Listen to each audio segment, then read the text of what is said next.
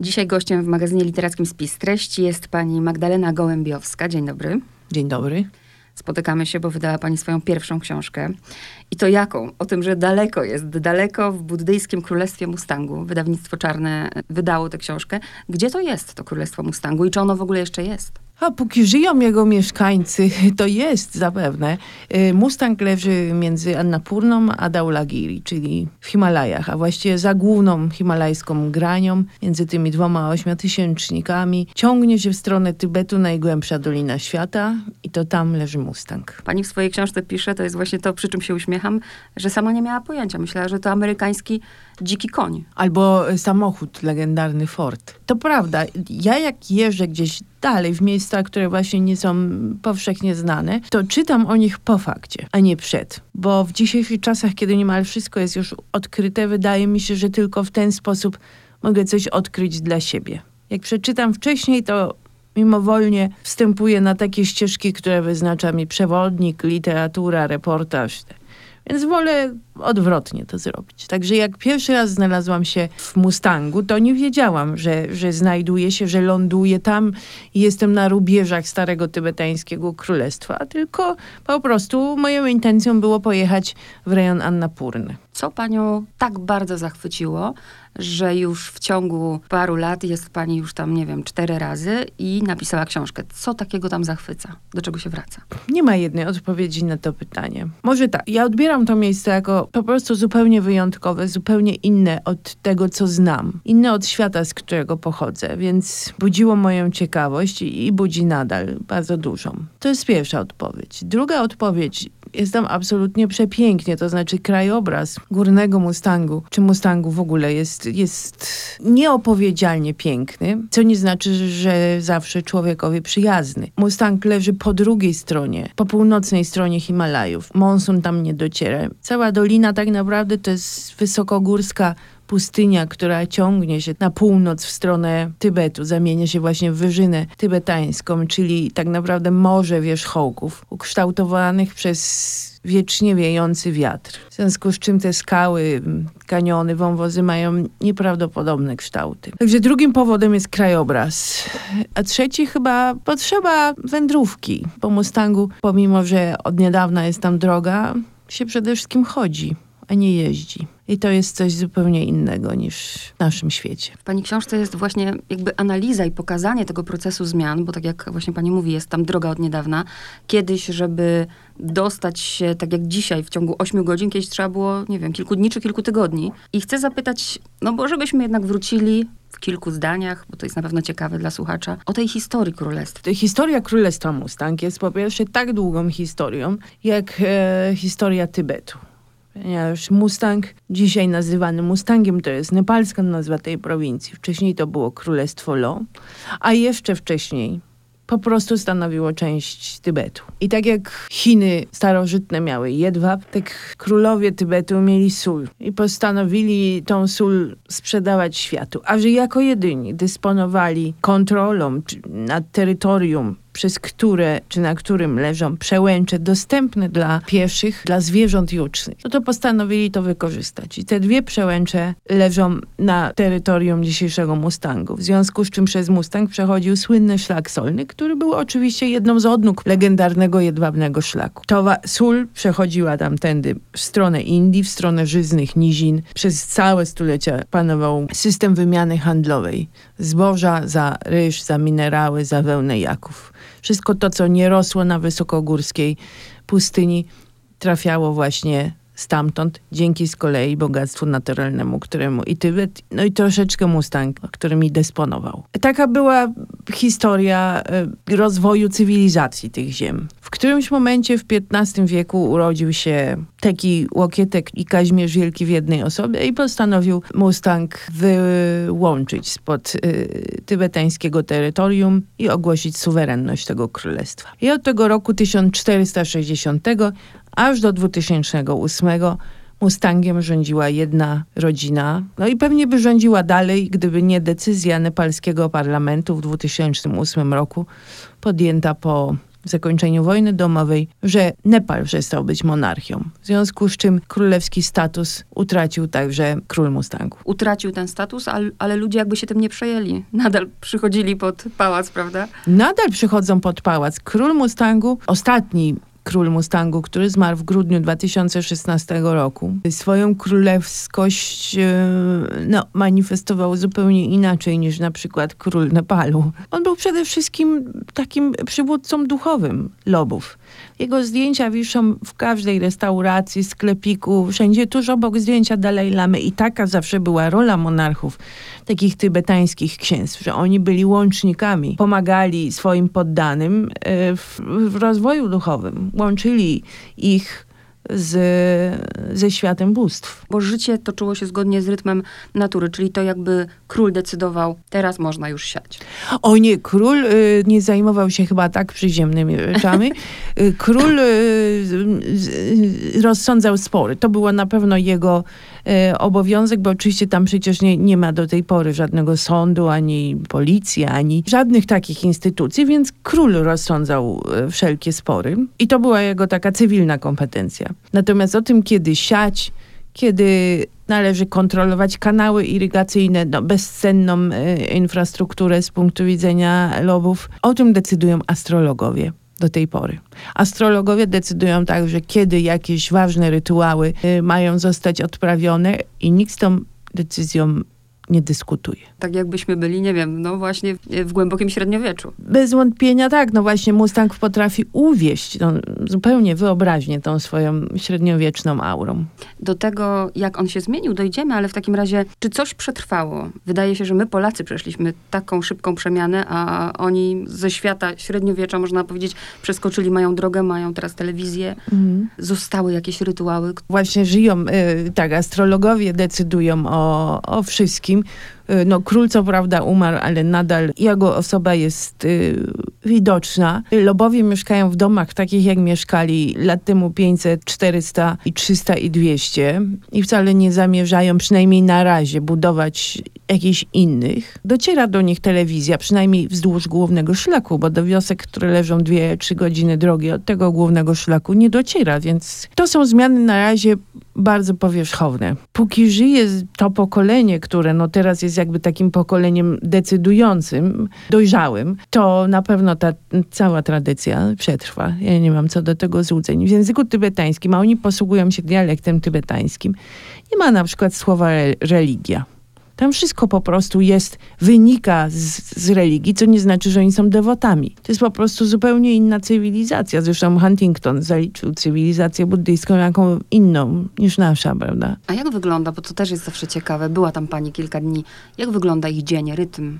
Kiedy wstają, kiedy chodzą spać, jak wygląda ich mieszkanie. Pory dnia no, wyznaczają, y, wyznaczają cały rytm życia. No, czyli trochę tak jak na polskiej wsi, prawda? No, wstaje się rano, robi się obrządek, zaczyna się dzień od modlitwy, ale tak, no nie jest to modlitwa, to nie jest tak, że cała rodzina siedzi i klepie różaniec. Chociaż mantra przez swój rytmiczny, rytmiczne brzmienie może trochę przypomina ten różaniec. No w każdym razie z reguły pan domu, gospodarz e, pali w domowej kaplicy kadzidła i rozpoczyna się krótka rodzinna modlitwa, ale w tym czasie można na przykład już przygotowywać śniadanie dla turystów, jeśli, jeśli gospodarze prowadzą jakiś mały hotelik. No można robić inne rzeczy, bo to, co jest wzruszające u Lobów, że to to, że tam ta sfera sakrum, którą oni zapewne traktują bardzo poważnie i na pewno nie na potrzeby jak, kreowania jakiegoś skansenu, miesza się z codziennością, z ich co, codziennym życiem. W związku z czym na, nawet my, no, siłą faktu, my, my, my mówię przybysze z zewnątrz,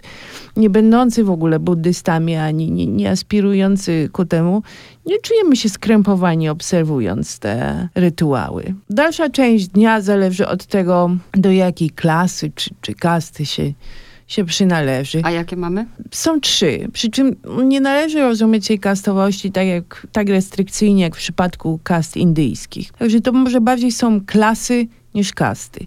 No, oczywiście najlepiej jest urodzić się będąc członkiem rodziny królewskiej albo ewentualnie wysokim lamą. Zawsze członkowie rodziny królewskiej no, mieli najwięcej ziemi i czerpali dochody właśnie z, z, z handlu solą. Pozostałości tej niegdysiejszej fortuny no, nadal, nadal są widoczne. Zdecydowanie jest urodzić się w tak zwanej klasie średniej. Niestety wciąż y, większość y, lobów, mieszkańców Mustangu żyje za 2,5 dolara dziennie. W ogóle w Nepalu klasę średnią określa się jako taką, która żyje od 2,5 do 20 dolarów dziennie. A najgorzej jest urodzić się tak zwanym BK-em, czyli Bishwakarmum. To jest najniższa kasta i to, ta najniższa ma już takie znaczenie jak w Indiach. To znaczy bardzo trudno jest e, przeskoczyć wyżej. E, I oni, to, to są najczęściej pasterze albo rzemieślnicy. Rzemiosło nie jest szanowane w Mustangu. Lobowie kochali handlować, a nie wytwarzać. Jak wyglądają, ponieważ z racji takiej, że no wiadomo, mm, jest takie oddalenie, nie mają tam nawet szpitala, jest wysoka umieralność, jest system poliandryczny, zaraz wyjaśnimy, co to jest,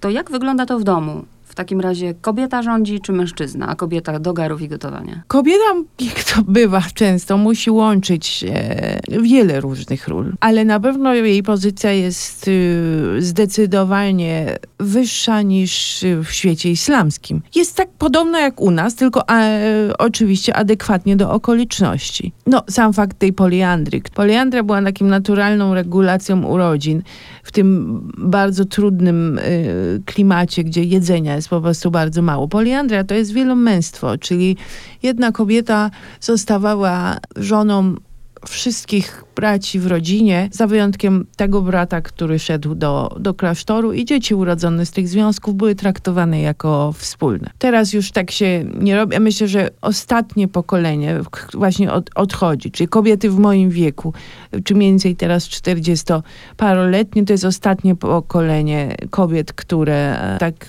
robiły. No teraz to się zmienia. Średnia długość życia w tak trudnych warunkach? W Mustangu, jeśli skończy się 60 lat, to jest wielkie święto. I jak się ma 60 lat, to się zaprasza całą wioskę i świętowanie może trwać nawet 2-3 dni. Co jedzą? Przykładowy posiłek, bo z tego, co pisze pani, to można po paru dniach naprawdę mieć dosyć. Bardzo ubogą mają dietę. Dieta, tak, no, dieta wynika oczywiście z tych niekorzystnych dla uprawy zbóż y, warunków. Zmienia się oczywiście, coraz więcej elementów kuchni nepalskiej przenika, ale taka tradycyjna dieta tybetańska, codzienna, była bardzo prosta. No, jadło się, czy je się nadal przede wszystkim campę, to jest taka prażona, zmielona na drobniu cienki pył mąka z jęczmienia. Jeszcze zalewa wrzątkiem i e, do tego dodaję trochę masła. I to jest tak naprawdę najczęściej śniadanie i kolacja. Na, na obiad je się także mąkę z prosa grubej mieloną do tego to jest okraszone jakąś taką e, potrawką z warzyw. I to jest taka codzienna tybetańska kuchnia. A, zupa jeszcze, tukpa. Ale no, to, nie jest taki wywar w, naszym znaczeniu. Jest to smaczne. Co ciekawe, to jednak były jakoś tam zdrowe. No, jeśli oni dostarczali tego w odpowiednich ilościach swoim organizmom, to żyli w jakiejś dobrej kondycji. No, na pewno mają mniej chorób cywilizacyjnych niż my. Oczywiście od niedawna, tak jak powiedziałam, przenika kuchnia nepalska, czyli dalbat, czyli ryż, ale jeszcze w latach 60. i 70. to ryż i cukier jadło się tylko w Nowy Rok. To był po prostu luksus. Przy tym głównym szlaku pojawiła się już e, Coca-Cola i chińskie zupy. Tak, no w związku z budową drogi e, takie, takie dobra tak, także tam trafiają. Chińskie zupki robią furorę. Ale jedzone na sucho. Tak, jesień je na sucho. Trzeba dodać taką fioletową cebulę drobno pokrojoną, kolendrę i pastę chili. I może ktoś y, spróbuje. Ale ja próbowałam, jest bardzo dobre. I powiedzmy teraz o, o dzieciach. No, dzieci chodzą tam do szkoły? Czy, czy tam w ogóle nie ma szkoły? No ze szkołami w Mustangu jest krucho, więc teoretycznie powinna być to kraina wspaniałego dzieciństwa, no ale nie jest, bo, bo, no, bo ciężko się chodzi do szkoły w, w najgłębszej dolinie świata. Przeoranej wąwozami, przełęczami kiedy wioski rozrzucone są o jeden, o dwa, trzy dni drogi od jakichś tam centrów. Także do niedawna szkół właściwie w Mustangu w ogóle nie było. I większość osób w Mustangu, ale większość to znaczy większość, no 90% no może 85, nie licząc mnichów, nie umie czytać i pisać. To się zmienia dopiero od niedawna ponieważ nowe władze nepalskie mm, zmieniają politykę edukacyjną i, i zaczynają budować szkoły, tak zwane szkoły rządowe, ale to jest taka edukacja bardzo podstawowa. To tak jak po naszemu, to byśmy powiedzieli klasy 1-3. No ale to już jest coś. I to jest bardzo dobry moment, żeby powiedzieć o tym, że pani prowadzi Fundację Szkoły na końcu świata i pomaga ilu? My pomagamy 11 dzieciom, a właściwie to nie są dzieci, tylko młodzież. Ponieważ naszym głównym celem i właściwie jedynym, który realizujemy, to jest y, opłacanie nauki ponadpodstawowej i zawodowej mm, dla młodzieży z Mustangu. Także w gronie naszych stypendystów są osoby, które kończą szkołę podstawową i ruszają e, do większych miast, albo do Katmandu, do stolicy Nepalu, albo do, do Pokary, czyli takiego z, z, zakopanego nepalskiego. I tam lądują w szkołach Mamy dwóch licealistów, którzy w przyszłym roku rozpoczną studia z zakresu administracji. Mamy przyszłych lekarzy. Też mamy już właśnie, do, dochowaliśmy się pierwszego studenta, chłopaka, który rozpocznie w tym roku, rozpoczął już studia w Dharamsali. I mamy malarzy, przyszłych malarzy tybetańskiego malarstwa sakralnego. Także oni są w tych szkołach całymi latami, stąd nie możemy, bo my jesteśmy małą organizacją, nie możemy brać następnych stypendystów, bo musimy wykształcić tych. A ma pani z nimi jakiś bezpośredni kontakt, czy raczej tylko taki nadzorczy? Żyjemy w czasach social media. Mam z nimi stały kontakt. No i teraz jest czas, żeby też powiedzieć naszym słuchaczom, ci, którzy nabrali ochoty, żeby pojechać do Mustangu, jest tak najbardziej możliwe, nie było do 92 roku. Dlaczego nie można było jeździć? Co teraz trzeba zrobić, żeby pojechać? Tak, Mustang był zamknięty e, dla obcokrajowców i to czyni go wciąż bardzo tajemniczym. A teraz e, należy kupić permit za 500 dolarów za 10 dni i można się tam udać. Zawsze trzeba także uwzględnić w tym wyjeździe potrzebę zaangażowania licencjonowanego przewodnika, ponieważ tego wymaga rząd nepalski.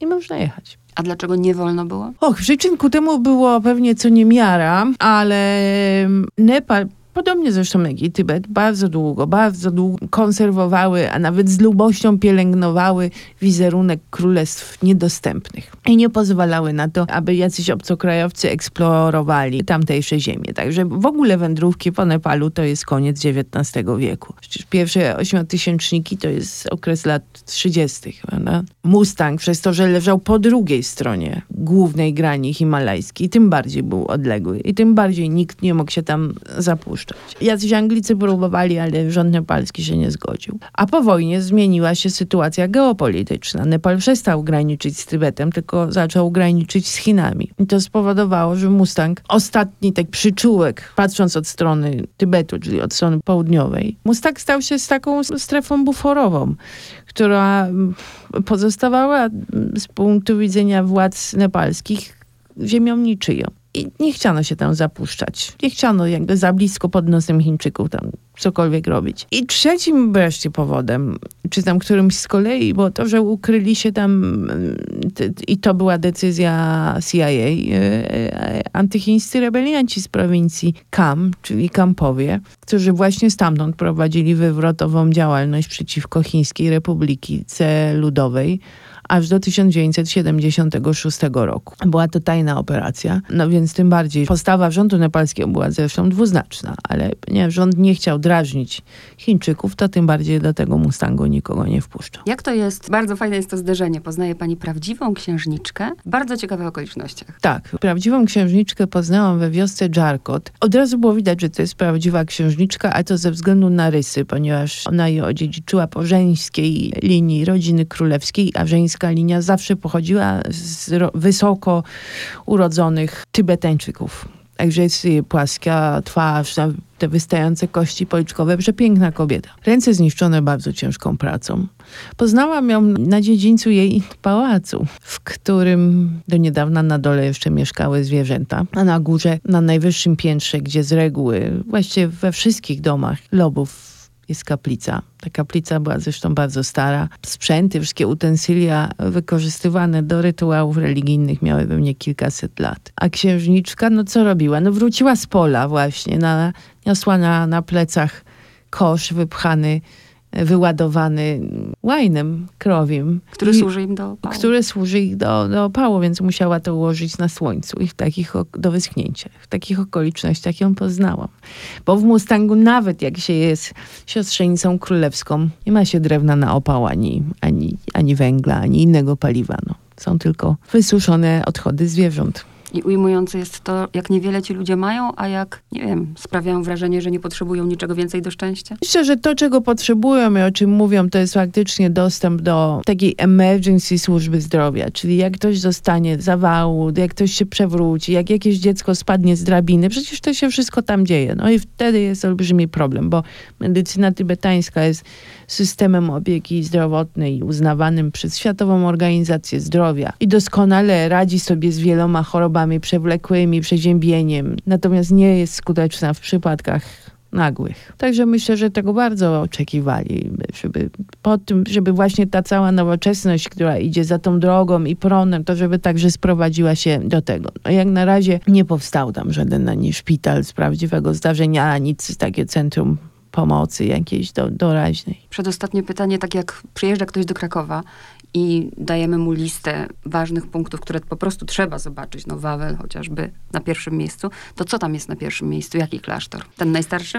Gargompa z VIII wieku. Tak, on, to jest nieprawdopodobne wrażenie robi to miejsce, ponieważ człowiek dociera do przepięknej świątyni, bardzo wykwintnie zdobionej i ona stoi, no oczywiście to będzie przenośnia, co powiem, ale w środku wyżyny tybetańskiej, w środku niczego. I ten klasztor jest z VIII wieku. A kiedy miał miejsce chrzest Polski, jak sobie to uzmysłowimy, to dociera do nas, jak stara jest to kultura.